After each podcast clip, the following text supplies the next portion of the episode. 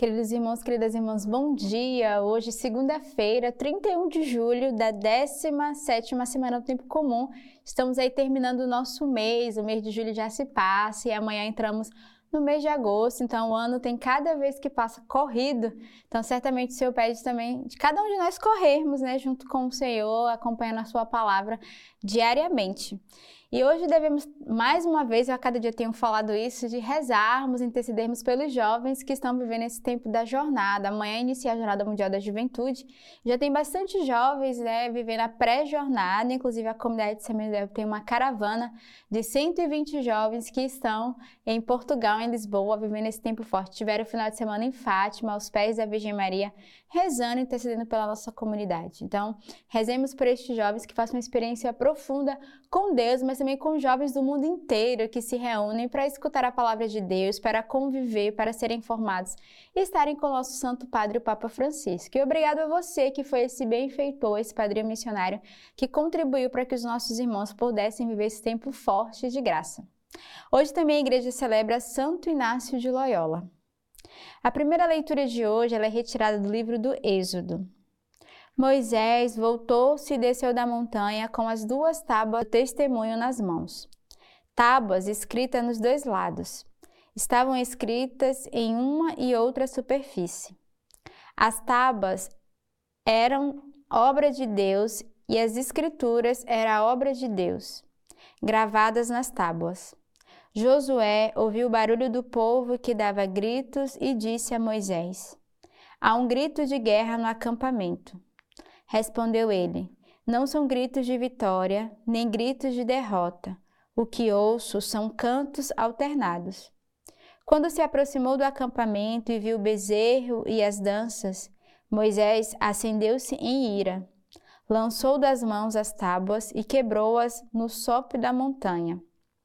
Pegou o bezerro que haviam feito, queimou e triturou-os até reduzi-lo a pó miúdo, que espalhou na água e fez os filhos de Israel beberem. Moisés disse a Arão: "Que fez este povo para atrair sobre si um pecado tão grave?" Arão respondeu: "Que não se acenda a cólera do meu senhor. Tu sabes quanto este povo é inclinado para o mal. Eles me disseram: faze-nos um Deus que marche à nossa frente, porque é esse Moisés, o homem que nos fez subir do país do Egito, não sabemos o que lhe aconteceu." Eu disse: "Quem tiver ouro, tire-o." Eles me deram, eu o lancei no fogo e saiu esse bezerro. No dia seguinte, Moisés disse ao povo: "Vós cometestes um pecado grave. Todavia vou subir ao Senhor para tratar de expiar o vosso pecado." Voltou, pois, Moisés ao Senhor e disse: "Este povo cometeu um grave pecado ao fabricar um Deus de ouro. Agora, pois, se perdoasses os seus pecados, se não risca-me, peço-te do livro que escrevestes." O Senhor respondeu a Moisés: "Riscarei do meu livro todo aquele que pecou contra mim. Vai, pois, agora e conduze o povo para onde eu te disser. Eis que o meu anjo irá diante de ti. Mas, no dia da minha visita, eu punirei o pecado deles." A gente vê aqui o relato nesse livro de Moisés, e ao longo de toda essa semana nós estamos meditando, né, o livro do Êxodo, e a gente vê aqui com Moisés é, a atitude que Moisés tem, tem diante do povo que vai construir um bezerro de ouro para adorá-lo.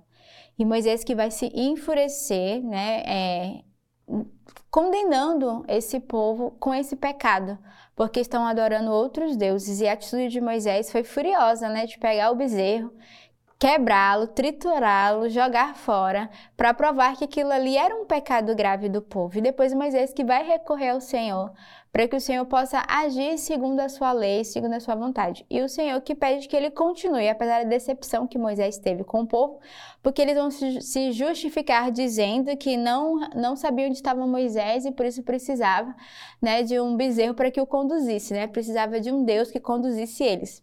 E Moisés que vai, é, de fato, repreendê-los com isso. Mas mesmo assim o Senhor pede ao Senhor de Moisés continuar conduzindo o seu povo e o próprio Deus vai realizar o castigo no momento certo. E aqui a gente percebe no coração do povo, né, um povo sem pastor é um povo perdido, é um povo sem visão. Como naquele momento eles se justificaram de não ver Moisés, era um povo que estava sem o pastor, que estavam perdido da visão e por isso caem no pecado. Então que no nosso coração peçamos, Senhor, a graça de não nos afastarmos da presença daqueles que podem conduzir o rebanho, que são os pastores que o Senhor dá para cada um de nós. O salmo de hoje é o Salmo cento e cinco.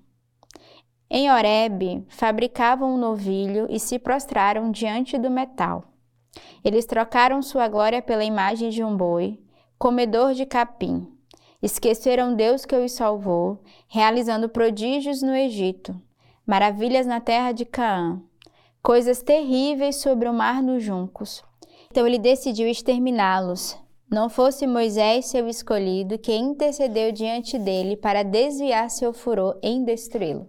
Então o Salmo de hoje, na verdade, vem confirmar a primeira leitura, né? Vai mostrar que Moisés, que esse homem escolhido por Deus a conduzir o seu povo, mas que vai reagir segundo o coração do povo que se desvia e que vai cultuar outros deuses. Então logo no início, É, o salmista vai nos lembrar que o povo esqueceu do Deus que o salvou, desse Deus que realizou prodígios e que vai, de fato, buscar outros deuses. E Moisés é que vai pedir de exterminá-los, né? Se não fosse Moisés que intercedesse por esse povo, né, que fosse lá clamar diante do Senhor, o próprio Deus também destruiria aquele povo pelo fato de cultuar outros deuses.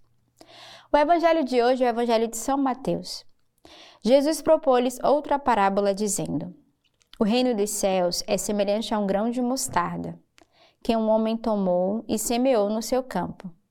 Embora seja a menor de todas as sementes, quando cresce é a maior das hortaliças, e torna-se árvore a tal ponto que as aves do céu se abrigam nos seus ramos. Contou-lhes outra parábola. O reino dos céus é semelhante ao fermento, que uma mulher tomou e pôs em três medidas de farinha, até que tudo ficasse fermentado. Jesus falou tudo isso às multidões por parábolas, e sem parábolas nada lhe falava, para que se cumprisse o que foi dito pelo profeta. Abrirei a boca em parábolas, proclamarei coisas ocultas desde a fundação do mundo. Então a gente vê no evangelho de hoje a continuação das parábolas que o Senhor vem narrando, né? Esses dias, nessa semana, o Senhor contou, contou três parábolas e hoje ele traz novamente duas parábolas. Uma, a do grão de mostarda, que vai mostrar para nós que, por menor que seja, é aquela que se torna a grande árvore, né? Ao ponto de abrigar, né, as árvores dos céus. E a gente percebe nessa parábola que quanto menor seremos, quanto mais pequenos e humildes, o Senhor realiza a sua obra e a sua graça. E a segunda é as três medidas de farinha, né, que o Senhor vai exortar o seu povo. E a gente entende aqui, né, que Jesus fala por parábolas para que o povo compreenda a sua mensagem. Porque as pessoas de cabeça tão dura, de coração tão fechado, não conseguem compreender. Então o Senhor, de forma muito pedagógica e inteligente, utiliza de parábolas de situações comuns da realidade para nos instruir, nos exortar. E eu creio que conosco também o Senhor muitas vezes faz assim. Quando não conseguimos compreender a sua palavra, não conseguimos compreender a vontade de Deus, o Senhor coloca situações na nossa vida para que entendamos o que Deus de fato quer falar a cada um de nós. Então sejamos atentos aos sinais e às parábolas das circunstâncias que o Senhor coloca no nosso meio para que de fato compreendamos aquilo que Ele tem para transmitir a cada um de nós. E como eu falei, hoje é dia de Santo Inácio de Loyola. Peçamos ao Senhor neste dia a intercessão deste homem que nasceu em mil quatrocentos e noventa e um na Espanha, em uma família nobre, rica e cristã. Ele era o mais novo de treze filhos e cresceu voltado para o luxo da corte. Inácio optou pela carreira militar e era um êximo cavaleiro. Desde muito cedo se empenhava ao defender o que acreditava e não se importava nem de perder a própria vida dessa forma. Em uma luta para defender Pamplona, o santo de Loyola foi ferido por uma bala de canhão que lhe fez ficar em convalescência para se recuperar. Essa era a pergunta que Inácio se fez quando, no tempo em que estava repousando e não tendo livros de seu gosto para passar o tempo, ele se deparou com os livros que ele dera, os quais narravam a vida dos santos que deram tudo de si pela causa que acreditavam, o reino de Cristo. A partir disso, viveu para defender o reino.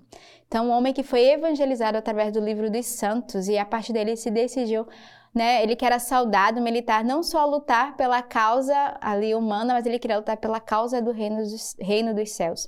Então, pensamos nesse dia em intercessão de Santo Inácio, esse homem guerreiro que defendeu a fé e que lutou